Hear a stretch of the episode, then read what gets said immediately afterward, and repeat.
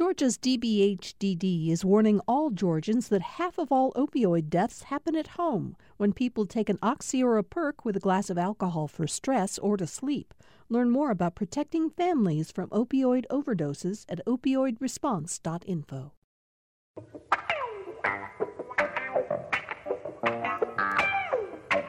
Very glad to have all of you with us for Political Rewind today. We've got a very special guest here in the studio with us who I'll introduce in just a moment. Uh, but before I get to him, let me introduce uh, the others who are sharing Political Rewind with us today. Kevin Riley, the boss, the editor of the Atlanta Journal Constitution, is with us most Thursdays, and he is here today. Hey, how are you, Kevin? Uh, good. It's good to be here. Thanks for having me. I'm really looking forward to this show today. Yeah. Uh, we should congratulate you, your Dayton Flyers. Uh, uh, one of the great basketball teams in the country this season. Won again last night. Is that right? They won their 19th game in a row last night, and they're currently ranked number three in, in the the country. Am I right that this set a record for the team for consecutive victories? I think they are one game away from One game record. away. Okay, you got your tickets? Yeah. I'm just, you know, my advice is pick them in the NCAA tournament. You can make some money because they're going to surprise some people. Okay, that sounds great. Uh, Heath Garrett, Republican strategist, uh, former chief of staff to Johnny Isakson, running any number of Republican campaigns in the 2020 cycle. Do you have a basketball team? The University of Georgia. Oh, of course. my You're my, loyal my to a fault, sympathies. aren't you? That's loyalty right there. Yeah. Uh, Go and, and and the special guest I was talking about is Ambassador Andrew Young, um, born in New Orleans, Louisiana. Uh, sir came to first Alabama, then to Georgia as a pastor. Right. Uh, went on uh, as a civil rights. We all know about A- Andrew Young's work in the civil rights movement, working with Dr. King. A little later, served in Congress, starting in what 1972. Two. Served three. Ter- you were elected three times. Elected three times, but I didn't serve the third time. Right, uh, because you were appointed by uh, President Carter to be the UN ambassador, and uh, went on served two terms as mayor of Atlanta. You uh, an incredible career. What have I left out that we should make sure people? Oh, ran for governor in nineteen ninety. Could have 1990. left that out. No, here's why I don't want. Okay, so let me let me just say, every time you and I do something publicly together, I always feel like I need to say out front, I am. We've known each other for 30 plus years. Yeah. To me, you're Andy. Right. It is no means a sign of disrespect for you, but that's how we talk to each other. No problem. You're okay with that. I'm okay with that. He's certainly been called worse things, Bill, I'm sure. We I also, really have. You know, I've had a pretty easy time in politics around here. yeah, you really have, as a matter of fact.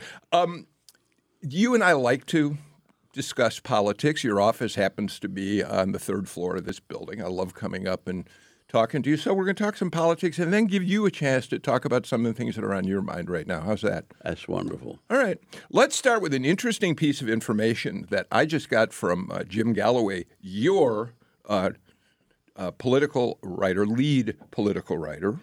And who will be, I'm sure, on the show tomorrow. Yeah, he'll be you. here tomorrow. But he's always working, Jim Galloway. He is. Wednesdays and Sundays, you read him in the AJC, of course, and, on, and he oversees the Political Insider blog. And one of the items, let me start with you on this, Andy, that he's going to uh, publish in a little while uh, at AJC.com is this. Early voting, of course, started in Georgia on Monday for the presidential preference primary. Uh, in 2016, three days into early voting, 10,194 people had voted. Jim learned from a Democratic operative um, at some point in the last uh, few hours that three days into voting this time, Andy, 50,520 people have voted. That's astonishing. What does that say to you? That says that um, politics is doing well in Georgia. And probably it says that uh, Stacey Abrams, uh, who has been working on voter registration for the last five years or so, uh, has probably done a pretty good job. But I don't know what's happening on the other side, and we don't know whether they're voting Democrat or Republican. You know, that's an interesting question, Heath, because there are people, we've had a couple of early states where there has been a Republican vote, but Trump, of course, is the only one on the ballot. I think, uh, uh, it, is that the case here? I don't actually know if there are other Well, Republicans gotta- on the Georgia ballot. Yeah, I have to go back and look. I think William Weld and a, a couple of others did did make the ballot, and so I have to check see where we are in Georgia on that because it's not really been a race. I think this really talks about voter enthusiasm, and you know, I said on the show many times, uh, Stacey Abrams has built a voter registration and a voter activation uh, database and and and organization uh, in a way that and the enthusiasm on the Democratic side's there. Uh, choices, you, you know, there's a philosophical debate going on within the party on what they want to be. I think there's real enthusiasm out there, and we as Republicans had better pay attention to that and not take it for granted in the state of Georgia. Yeah, I Hey, mean, Bill, though, you know, one of the things that happened this week, and I'd like to know what what uh, you know these guys uh, think about this. You know, this race on the Democratic side turned so suddenly. Now, it didn't turn before Georgia's. Uh, uh, you know, early voting was available, but it's a pretty unusual thing because you know one of the dangers with the early voting is what if something happens after you've cast your vote, and should you wait for election day, right? I mean, it's a different world now than it used to. it's be. right. If early, people who voted on Monday or Tuesday may have voted. Well, for- that was particularly true in California. yes, absolutely. Uh, but um, I think that um, we've had so much problem with the weather, with congestion, with timing, that we really need early voting uh, just to make sure everybody gets a chance. But um, I don't know that. I think pretty by the time we come around, March 24th. uh, it's uh, it's pretty clear who's running. And now, do you have a Republican primary? Well, not not much of one, right? There are Yeah. a couple. There are a couple of candidates challenging Trump, but No, but I'm I'm saying for the state seats. oh, for the yeah, uh, yes, they have some small Republican primaries around for congressionals and others, but, but not, not, on state- March 24th. Not on March the that won't come until right. May. March 24th is is, Well, is well, let, just let the me let me just preference. brag a little bit. Sure. This is your And- and chance, it- absolutely. It's, uh, I came here in 1961, and I was here on a Field Foundation grant, Marshall Field, uh, to teach people to read and write in their communities to get their neighbors registered to vote. And we started in South Carolina. And uh, it was started by Mrs. Septima Clark, who was a school teacher who uh, got fired for being a member of the NAACP. And she started teaching the longshoremen how to register to vote on the ferries from Johns Island to Charleston. Uh, they had an hour ferry ride, and she used that as a literacy class to register to vote. That got a grant from the Field Foundation that brought me to the Southern Christian Leadership Conference, and uh, Jim Clyburn's parents were part of the group that we worked with wow. and they were community leaders. And we were looking for what, what we said was we were looking for PhD minds uh, in the black community who had not had a chance to get an education. Uh, and there are some brilliant people who were denied formal education. And those were the ones we sought from uh, South Carolina north to Virginia and right on around to East Texas. And for the next six years, uh, that's what my work was, you know, with Martin Luther King, with Mrs. Septima Clark and Dorothy Cotton. And we covered every state, every county in South Carolina, the whole Tidewater in Virginia. Um, we were scattered around North Carolina, but Georgia, Alabama, and Mississippi, uh, and East Texas, we pretty much covered the territory. Would you say that you think that played out in this Well, primary for Biden? I would like to believe that um, that decade, well, 30 years of organization uh, has gone through many stages. Uh, but you look in Alabama now, and you've got a young man from Morehouse uh, as mayor of Montgomery, and another one mayor Birmingham. Uh, their parents and grandparents were ones we worked with. Uh, and uh, I haven't been able to trace anybody in Mississippi yet, uh, but Natchez, Mississippi, I was over there, and that was one of the few places where I had a miserable experience. Uh, and the mayor in, in the civil rights in the civil days? rights movement. Yeah. And, but the mayor of uh, Natchez, Mississippi, was elected with 93% of the vote in a city that's half and half black and white. Yeah. Yeah. Now, he grew up there. Uh, he went away and got a doctorate, taught at Alcorn State. Uh, and then the black and the white community came together and asked him to run for mayor. Uh, and he got almost a unanimous thing that there's something happening in the South that we haven't been able to chronicle yet. And the first time we saw it nationally was with this Joe Biden resurrection.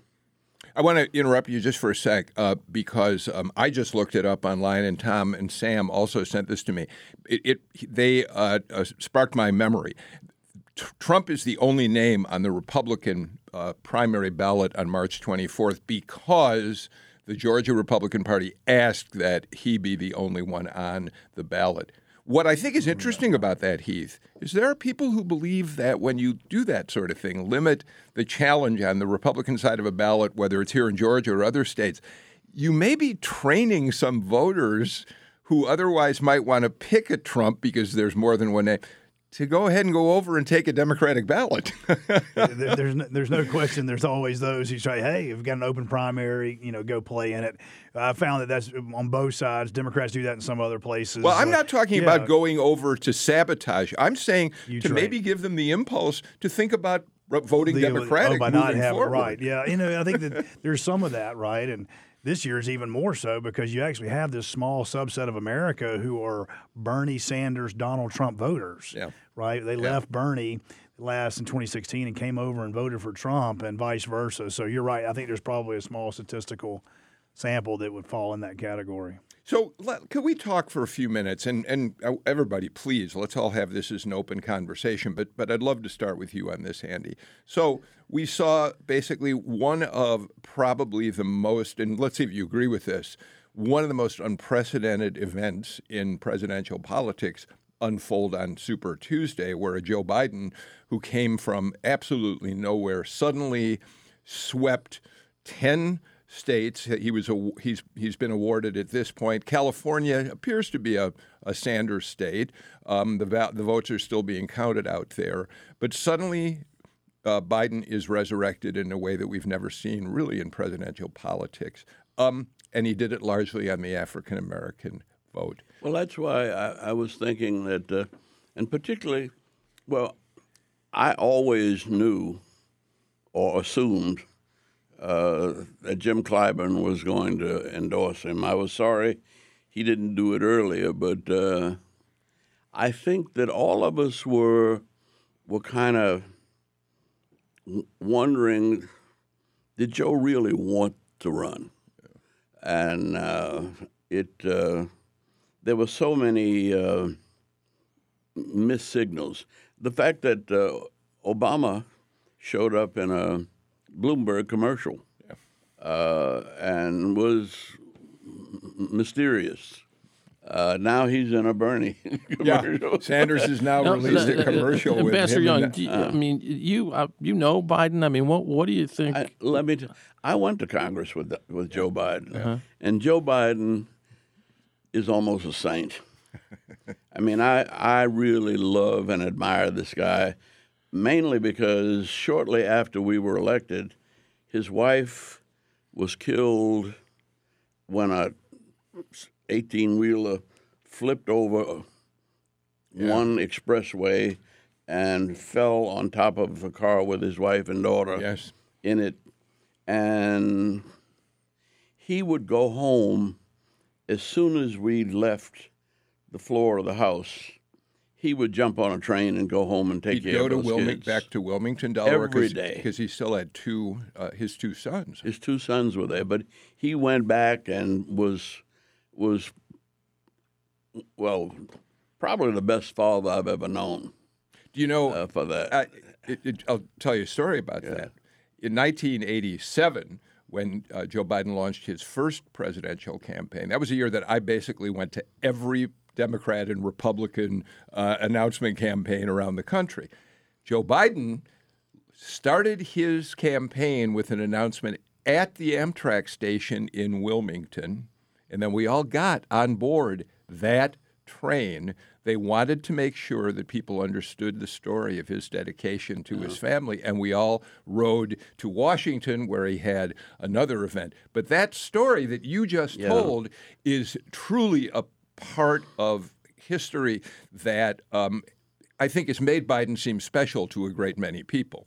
Well, he is, and and um, then to lose his wife, I mean, uh, an- another child Yeah. uh, to cancer, and you know, one of the things that got me close to the Republicans in Congress was I went to the prayer breakfast every Wednesday morning, and by and large, we were not partisans. We weren't even political we were human beings who were struggling with life's problems. And so people came there literally for prayer. Uh, now, nobody thinks of the Congress that way, but um, you have a, a group of men and women who have the same problems. We probably, you know, catch diseases at the same rate. We break bones at the same rate. Our children have troubles at the same rate as all the rest of the Americans. And um, so th- that's where the prayer group, the gymnasium, you know, and um, the cloakroom uh, is where people are people. Uh, they're not politicians and they're not partisan, uh, and you get to know you, you get to know people as they really are. You become friends, and um, th- that's been missing. It seems to me here lately in Congress. No, that's right. I think if Johnny Isakson were sitting here this morning, he would say, and, and up until his retirement last month, he went to that same prayer breakfast that- Sure. as a member of the U.S. House and then as a member of the U.S. Senate. But the numbers have dwindled. The number of people who take that time out of their week to go, it is very bipartisan. They check partisanship at the door. There's no discussions of policy or politics. It's really about faith and family and friends. But Johnny would tell you that that's a dwindling part of the life of Washington. And but he's also would tell you the same thing, Ambassador, that that's where some of his best relationships on the other side of the aisle were formed. That's why he would still call Barack Obama and Joe Biden friends, even though they fight on philosophical points. They get along, you know, behind the scenes in the cloakroom, and I think that's that that is a diminishing. And and I think Reality. that's the Congress I knew. Cokie Roberts told me uh, once, uh, Kevin, that she thought, and of course, Cokie Roberts comes out of a, an, an illustrious political family. Your, her father, Hale Boggs, would have been someone who you would have known on the Yeah, Hill. but his his But his her but- mother went to right. Congress. Lindy Boggs, after Hale Boggs was was killed, unfortunately, in a plane crash, Lindy Boggs went. But Cokie said to me once, she thought, and this is apropos of what you're saying, Andy. Um, she thought, Kevin, that uh, what changed started to change the dynamic was when um, m- members no longer moved their families to Washington. When the families stayed in their home state, the members, especially in the House, would go up to Washington, maybe fly up Monday afternoon, Monday evening. Didn't want to vote on Friday, so they could come back to the, their home districts the on Tuesday, Friday. Right.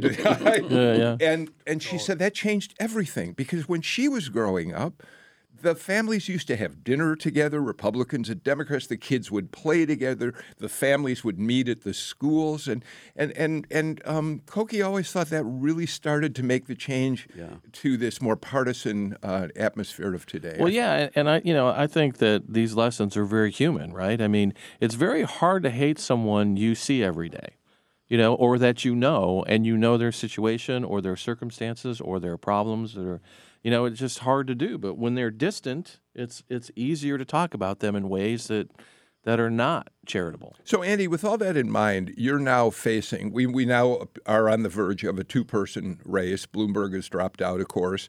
Uh, and thrown his support to Biden. We're waiting to see whether Elizabeth Warren wants to hang in. There's some talk she wants to hang until this uh, March 15th debate. We don't know about that. There's also talk between her and the Sanders people. The Biden people have talked to her. So, but what we're headed for when we get to, to Georgia is a two person race. And right now, the party is terribly divided between the pro Sanders progressives, especially younger members of the House. Well, like, that didn't turn out to be true, though. Well, I mean, Alexandria Ocasio Cortez is still um, in in Sanders' camp. Ilhan Omar is still in no, the but, camp. but I mean, there's hardly been a time when, uh, uh, I mean, Bella Abzug was uh, there in my time, and she was probably the most left person in the Congress from the same area that uh, uh, Alexandria Cortez comes from, and uh, not the same district, but the same general climate uh, in New York. But you don't think that we have with a Democratic Socialist and a moderate Democrat running against one another, you're going to see, you're seeing a fissure in the party that's going to have to be resolved in the months ahead. Well, I tell you, the uh, I'm not even sure that Bernie is a democratic socialist. I mean, he's branded himself essentially as a socialist. And what I said from the very beginning was that you cannot have socialism anywhere in the world since you got cell phones. Socialism and cell phones. And, and the illustration is that when, when Britain was trying to decide whether or not to join the European community and adopt the euro, uh, George Soros alone uh, thought it was a bad thing, so he used his cell phone to call somebody and sold, I think it was 250 billion pounds and drove the value of the pound down. And Britain could not join the euro. And after it was over, he bought the pounds back uh, and um, and made money on it. and so, no government c- can control its currency at its borders in today's world. And that means that uh, anytime you raise taxes too high, people can move their money somewhere else. Now, what we've done here in Atlanta, and that's why I wanted to get in this, because I don't think people understand that. We have never, I mean, our airport is not built with taxpayer money, it's built with Wall Street money. And that's why I can't, I mean, I can't be against Wall Street. Atlanta has lived on Wall Street. And Maynard Jackson, uh, and it's, it goes back before, all the way back to Hartsfield. I don't know where the money came from the first airport, uh, but Mayor Allen had a plan of improvement. And almost everything we've been doing was already agreed on uh, in, in this 1960 and 61 when he was running. but the way we paid for it was with tax exempt municipal bonds. Now, we've done almost $20 billion worth of those bonds. And I did about almost a billion when I was there. Uh, Shirley, every mayor. Shirley Franklin. Shirley Franklin, every mayor since Maynard has done close to a billion dollars or more. And what do you make of that? What does that mean about the that future of the city? That means that that airport has been growing, it's been making money, it's been creating jobs, and the taxpayers haven't had to pay for it. The only taxpayer money that's gone into that airport was under Senator Talmadge when he helped us move. We ro- relocated Highway 85 uh, two miles to the west in order to put the present terminal is right in the middle of where Highway 85 So used to be. What does that tell you about what you're thinking? For, well, first of all, what does it tell you about the uh, state, uh, the, by the efforts of some legislators that continue to try to uh, do a state takeover of Hartsfield? I don't think they understand it because it, all it means is they're taking over debt. Uh, and I don't know whether, I mean, I don't know. There's a very delicate balance there uh, that we have nursed um from the very beginning, from the 60s, 61. And I, I think, uh, Kevin, you all did a, a wonderful report on the airport uh, where you didn't say how much we we spent on it, but you did say that there was an eighty-four billion dollar impact Yeah, yeah. in the region, I mean, I think what and what- over a Right. and over a million jobs that are created. And but I remind people that there's no taxpayer money doing that. There was no taxpayer money in the Olympics. In other words, so as mayor, you go out and you you uh, issue a billion dollars in bonds, and you're paying that back as the airport as the airport brings in money through the air, airline fee, landing fees, concession fees, all of that. And Everybody- as a taxpayer in Atlanta, I never have to service that bond. You never have to pay for that. All right, you, let me, let me, you never have to you want to service jump that in? Be- bond. Heath, it's, it's Unless somebody messes up the balance. As long as we're talking Hartsfield, Heath, um, as the Republican in the room, you know it's, it's some of your friends, your Republican friends in the legislature that have pushed this for a long time. Um, takeover. That's right. Uh, you know, talk about it. Well, I think that uh, Ambassador Young's absolutely right. First of all, the airport is the goose that laid the golden egg for Metro Atlanta, the state of Georgia, and even the South. And when you were mayor and when you were serving in Congress, we all owe you a debt of gratitude for having being part of that group of people who had the foresight to see the growth that could come. Number one, number two, you're exactly right. It's one of the best financial deals for the taxpayers of the region. And what happens, Bill, is every 15 to 20 years, there's a little bit of a scandal. Usually not not during Mayor Young's tenure, not not during. Was Sure- there no scandal during? No, the, I there can't was. remember that. Oh, yeah. There Yeah, I thought there was something. during You my scandal. down. Nine people went to jail. yes. So so yeah. So the little and but when, it was uh, two of them on the city council. None of them were my appointees. Right. I think that's the Right. point I was making. Just right. to- It just was to be not, clear. it was, It was the- not your administration. No, but it was right. the pri- it was the private contractors. Yeah. Right. Yeah. And when that happens, that's yeah. what kind of just in the legislature back then it were Democrats who raised the That's idea of the exactly state taking right. over. And now the Republic the legislature then says we're one of the few airports in the country who's not run by the state or by a regional authority. But when it's running well, you don't hear that as much anymore. I know So- you want to take a break. Can we keep going on this? I want to talk or- about socialism too. Yeah. I want to talk about socialism as well. Uh, you want to talk more about the airport? Yeah. All right, we'll take your requests uh, and play your favorite songs after these messages.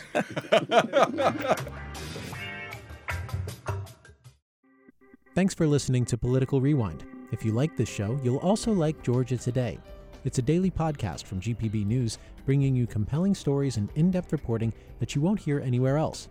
Join me, Peter Biello, for this quick and convenient way to get the best of GPB News' extensive coverage of the topics that matter to you, delivered directly to your device every weekday afternoon.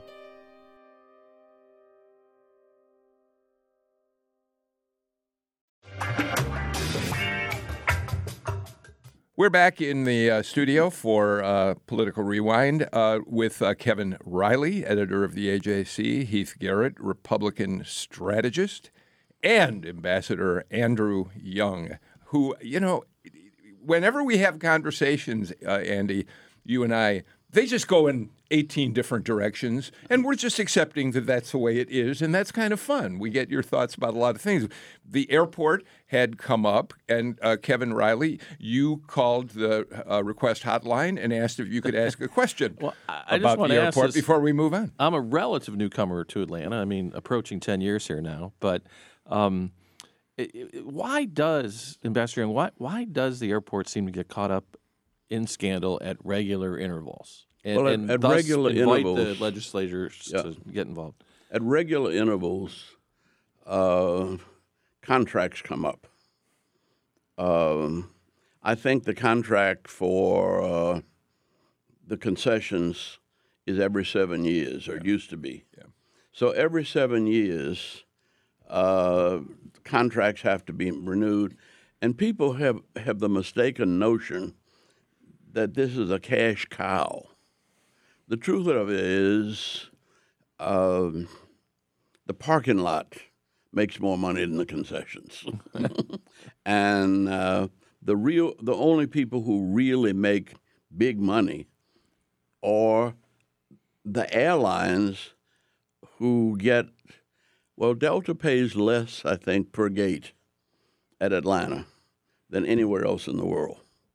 Uh, so it's a good place for airlines, and the airlines pr- are profitable. But it, cou- Uh, but when uh, Kasim and Richard Anderson Richard Anderson, Delta CEO, Delta at the time of CEO, Kasim Reed's uh, mayor. negotiated another twenty billion dollars worth of debt. So the the the municipal bonds, tax exempt municipal bonds, not costing the taxpayer a penny. They didn't even have to vote on it. Uh, these two guys uh, promoted bonds to pay for the G concourse, which is our fourth international concourse, uh, a thousand room hotel uh, there on the airport property, and the sixth and seventh runways.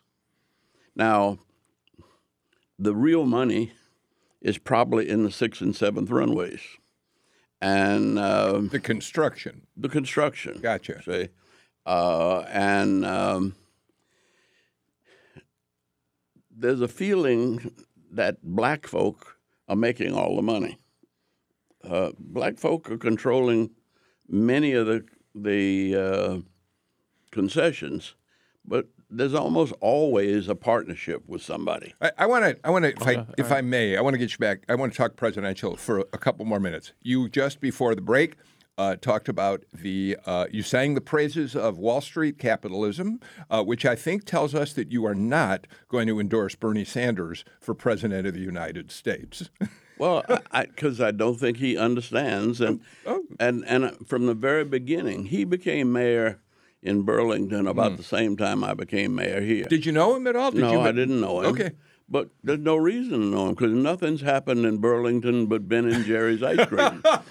Are you? Are, would you like to take advantage of the opportunity to be on the show to endorse another candidate for president? well, there's nobody else hardly running. So who do you want to? No, I, I wanted to work. I, I wanted to work with all the candidates.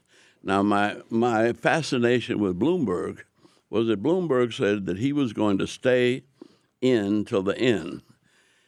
My major interest, and it's been an interest since Bush, was after Katrina. I tried to get the White House under President Bush uh, to create an enterprise zone uh, one mile on each side of the river from New Orleans in New Orleans. New New Orleans to, Missis- to, to Minnesota uh, and do along the river what we do at the airport. That there's, I'm, I can almost guarantee that if you could sell tax exempt municipal bonds uh, in a 2,000 mile corridor, you could put together a trillion dollars of private money. Uh, the, the the Mississippi River needs 125 billion dollars just to catch it up. They haven't put any money in the Mississippi River since 1936, and that was only supposed to last for 50 years. and years. what would that money be used for? That money would be used to restructure the dams. Okay, and- that's what I assumed you were the, talking the infrastructure of right. the river, but also to stop it from flooding. All right. Do you want? Would you? All right. But wait a second. Are you going to endorse Joe Biden for president? Sure. I Okay, mean, it's a done Joe deal. Biden is my friend. You made some news on this show. Made some Wow, it took on a while show. to get but that. You, No, going but- back to saying you worked with all the candidates, Well, yeah, because when I met with Mayor Pete, I said, you know, I was wrong about Jimmy Carter. I was wrong about Bill Clinton. Uh, I was wrong about. Uh, I never thought there'd be a president named Hussein Barack Hussein Obama. So don't pay any attention to what I say about president. I said one thing I know something about though is the United Nations. And I said, You would be the perfect United Nations ambassador. So if you're endorsing Biden today, uh, as you apparently just have done, you may have some influence. I, I, I, I sponsored the first fundraiser Biden had in this town with Mack Wilbourn. really? Yeah. Why For- do you think Mayor Pete would be a good UN ambassador? Let's get back to that. Well, a number of reasons. One, he's friendly, he's articulate, uh, it's personal diplomacy, uh, he speaks languages, and he's gay. Okay, so And I you tell were you the UN why. ambassador, and, and yeah. so No, I tell you why that that there are places in the world now that uh, where they're trying to make homosexuality a capital crime, and for the United States of America to have a good, smart young man representing us, like n- nobody had to say anything about me the fact that I showed up in Africa was where did he come from? We haven't had an American like him. You know, there's an irony, Heath Garrett. I, I, it's But- just Now, politically, see, um, the gay population is probably close to a third of our population now. Uh, and uh, well, it's certainly a potent force in Atlanta politics. We no, not. Atlanta, in, in, in American Yeah, po- I understand. politics and possibly the world politics. Yeah. Now, I'm not advocating. I'm simply saying that you have to be represented, and we have to represent all Americans. So I want to. This is, you know, this isn't even a sore subject for Andrew Young. Uh, it's interesting that Bernie Sanders is being uh, uh, uh, criticized heavily. That there are people who are frightened, Democrats who are frightened of him uh, because, for instance, he's made uh, somewhat friendly remarks about Fidel Castro. no, that doesn't bother me. Well, of course it doesn't, because you have always been a big tent guy, including as UN ambassador. The controversy that ended up costing you your job was your decision to meet privately and without the support of the uh, uh, That's administration. not true. Okay. No, I mean the, the, this is let's explain the situation. It'll take a minute because not everybody will The, be familiar. when, and, yeah. when when when I was ambassador to the United Nations. exactly. and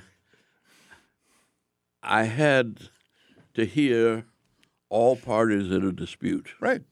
Uh, there was a report on the Committee on Palestinian Rights that was supposed to come up in June.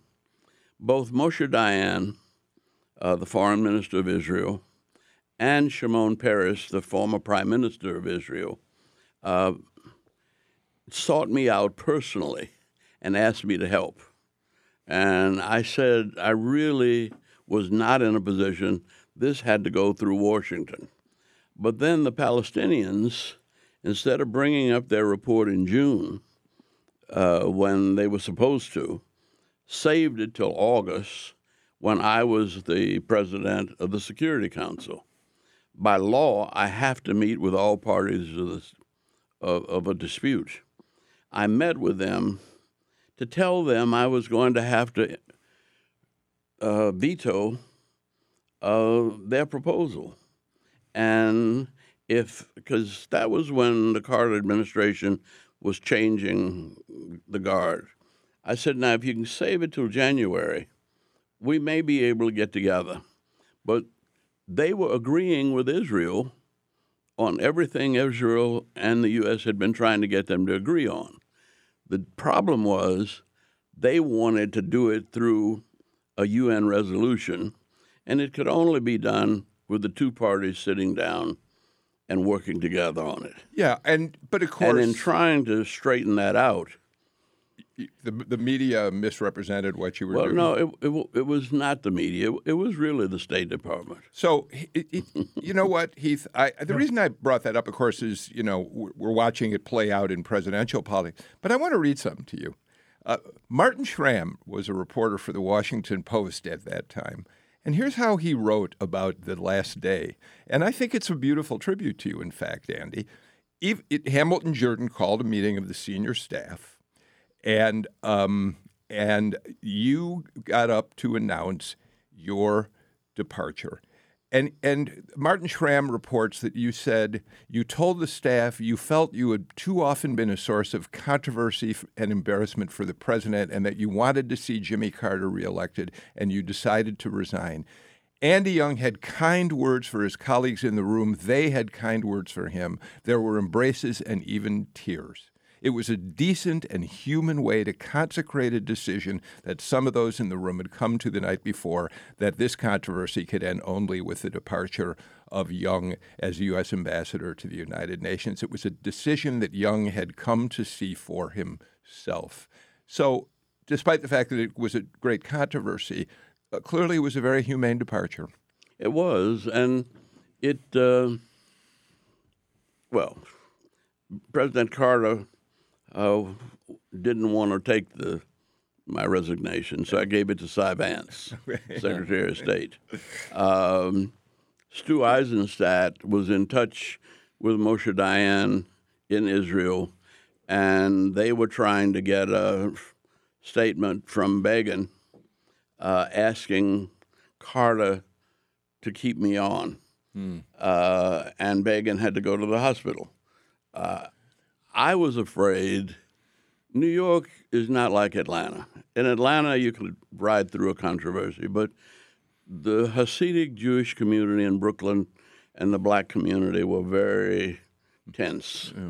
And I knew that if I stayed there and one community started picketing either for or against me, the other community would come down, and all I could see was a race ride in front but, of the UN. see, Heath, this is exactly I to why. get out of there. So I mention this because right now Bernie Sanders dealing with the controversy of having had some kind words to say about the Castro regime, and then as Andy talks about the um, the, the Orthodox Jewish community in New York, uh, Bernie Sanders gets himself in trouble because he condemns AIPAC for being a bigoted organization. I mean, we're seeing this sort of. Uh, politic it play out right now in our presidential campaign. No, no, it really is. And, and first of all, I think these are the kind of stories, Ambassador, that the younger generation needs to hear, right? About decency and, and and being part of the team. And then you also said something cru- crucial that uh, you know you actually took these opportunities and leveraged them to do more in the world, not less. Uh, but going to this uh, bill, I think it's fascinating to watch this Democratic primary play out. They are uh, the establishment and the Democratic Party, to the extent that exists, I've not the swiftness with which they rallied around Biden and went from literally a week ago, the political obituaries to Super Thursday, which it is today. a little inside joke about Biden there. Um, it is today, Super Tuesday. Uh, tells me, and we, we've heard it here, right? There, no, there are no elected Democrats in uh, marginal districts in the state of Georgia or anywhere in the country who were excited about running with Bernie Sanders. And so when you take, and I think Ambassador Young got it right. I mean, I think democratic socialism is an oxymoron because socialism itself goes against individual liberty at the end of the day, and it definitely goes against capitalism, which I think benefits everybody of Well, all that's why I say that's why I use the term public purpose capitalism. Yeah. We define the public purpose of bringing the Olympics. That's right. it didn't take a vote. It required no city money, no state money, and no federal money. And we did it privately, see? And we raised $2.5 billion privately. Uh, 41% of it went to minority and female owned companies. And we had $100 million left over, uh, which I think went into that Centennial Park uh, when we got through. And that's the way we've done business here in Atlanta. Uh, there's no public money in the um aquarium, and there's no public money in uh, that's uh, Bernie Marcus Yep, and sure is. and uh, uh, then uh, Dan Cathy and and and Chick Fil A uh, took over the uh, uh, football museum. The College Football Hall, of Fame. yeah. yeah. College Football Hall of Fame, uh, the Mercedes Benz Dome. Well, there's a good deal of sta- of, of No. taxpayer money in the Mercedes Benz. Hotel, No, there motel, hotel, motel tax, right? No, Well, no, but the, that that's that's the hotel motel tax, which is being generated by the people who are coming to the Mer- Mercedes Benz Dome. All right, uh, See? let's do this. We got I to mean, get. th- th- if the Mercedes Benz Dome were not there, there would be no hotel motel tax. But we are the leading convention center in the nation now because of these things that we have put together Yeah. with tax exempt municipal I- I- bonds and no tax dollars. I got to get another break out of the way. Let's do it real quickly and come back with more with uh, uh, Andy Young and our panel.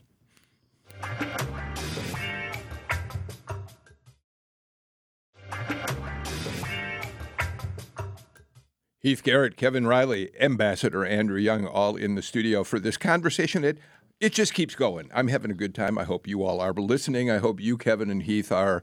Andy, you too. Oh, by the way, you endorsed uh, Biden on the show a few minutes ago. Will you go out and campaign for him? Um, yeah. All right. But but but that no. was easy. but but I but I'd rather campaign on the Mississippi River. right, I get that. And and the reason why I'm, I mean, politically, well, this is this is a. It it costs the flooding along the river cost three hundred and sixty four billion dollars last year. It's going to be that again this year. Uh, it could be prevented. They don't have enough money. Congress is what three trillion dollars in debt. They can't put up a trillion dollars. But I went to President Bush first, and I went back to uh, uh, President Obama, but he was, it was too late for him, and he had the automobile crisis and the bank crisis. The fir- I was one of the first people to go see President Trump with the idea that these 29 states, the 31 states that border on the Mississippi River, Trump carried 29 of them. I was say that's Trump country. And um, I thought this was a good way for him to start his infrastructure program and and not have to pay for it. yeah, you really tried to uh, build a relationship with him early in the administration. it didn't last. no, it, it, uh, I'm I'm first an American, and well, uh, when I first came to Georgia, uh, my first vote in this state was Republicans. Who'd you vote for? I voted for Eisenhower. Interesting. And the reason I voted for Eisenhower was there were no white Republicans. The only Republicans were the black and tan Republican Party. And Maynard Jackson's grandfather said, down here, you might have been for Stevenson in Connecticut and somewhere else, but down here, you got to vote for Eisenhower. Heath, there you No, go. I- Bring back listen, the Eisenhower but- Republican Party, and you'll have uh, Mayor Well, Young in your but uh, camp. Because of that, every judge that was appointed by Eisenhower was nominated by black Republicans. Well, this is the And party so of, all the of party our of Lincoln. all was- of our civil rights judges, every case we won in the civil rights movement and the 1954 decision were all Eisenhower appointees. Let me, if I could, I want to ask Heath, uh, and, and I want to get everybody to answer this if you could. How, Heath, um, how concerned do you think Republican, well, Democratic strategists too, strategists of both parties should be about how coronavirus virus is handled? How big an issue is that going to be moving forward uh, in electoral politics? I think this is it's really the unknown unknown that Don Rumsfeld used to talk about, right? Nobody saw this coming three months ago. It wasn't in anybody's political plans. It's roiled the stock market uh, for the time being, and of course, it depends on how on how it plays out in the, uh, the in the United States of America and around the world. But you know, if you go back to it's the economy, stupid, right? That James Carville said. How does it affect the economy? How does Trump's response is being measured? That's why he's rallied a whole group and put the vice president in charge. But it could affect both the Democratic primary here on out, Yeah. and it absolutely could have a huge impact. And there's nothing that political strategy can really do, right, other than advise their clients to be proactive on on it. But it is a uh, contagion. I was over at the CDC yesterday, and they're doing everything they can. We have the world's leading folks to solve that problem right here in Atlanta, Georgia, because of the groundwork that we talked about in these public-private partnerships. But absolutely the game changer possibly in this election. But Kevin, the uh, CDC is uh, co- coming into for some significant criticism for for a number of problems that people perceive they're having with uh, being prepared for this. Well, Right. but they but they cut the budget. Yeah, Yeah, I mean, I- right. you know, we are uh, obviously at the AJC. This is just all day long, every day now. We're covering this, and I, I said a little bit of this on the show last week. This is one of those occasions where you have a crisis, and it is really government's job to to work our way through this. There are other aspects to it, obviously, But in the end, this is a moment when citizens want to be able to rely on their government to come through to solve these problems, to help guide them, to be trusted. And I think we could pay a bad and difficult price during this period because we have had years now of people, for various reasons, often political, wanting to tear down trust and support and financing of our government. We're and al- we need it now. We're almost out of time. I'd love to get your reaction to that. But are you going to stop traveling? Inter- you're the, uh, the best well- international traveler. Have you decided that now's the time you should not travel? No, I, I haven't. And one of the reasons, one of my staff people got a message from a friend of his who is in the the city where, and he's one of the managers in China. And what he's saying, and I don't know how to verify it, but is that uh, they're advising people to drink a lot of warm water. Uh, that uh, keeping the body warm and keeping the uh, esophagus lubricated. That this comes when you your throat gets dry and the virus goes into your lungs, you get infected. All right. I'm sorry. I really don't mean to interrupt. We're just Well, I'm going to say one more thing time. anyway, because because it it says hopefully that when it gets to about 26 degrees Fahrenheit, the virus kills dies. Now I don't know what that is. That's about in the 80s. But you'll keep traveling to Africa. You'll keep doing other international travel. Yeah, I think so. Okay. I'm sorry. We're completely out of time. Ambassador Andrew Young, it's such a pleasure to have you here. Let's look for the sun to kill the virus. Yeah, let's I hope. see Let's the look for the sun. I dog- love the, Andrew the, Young. Dog, the dogwoods, He's- the dogwoods are coming out this morning, right. uh, and when the sun comes out, maybe the virus will go away. We're out of here. See you all tomorrow.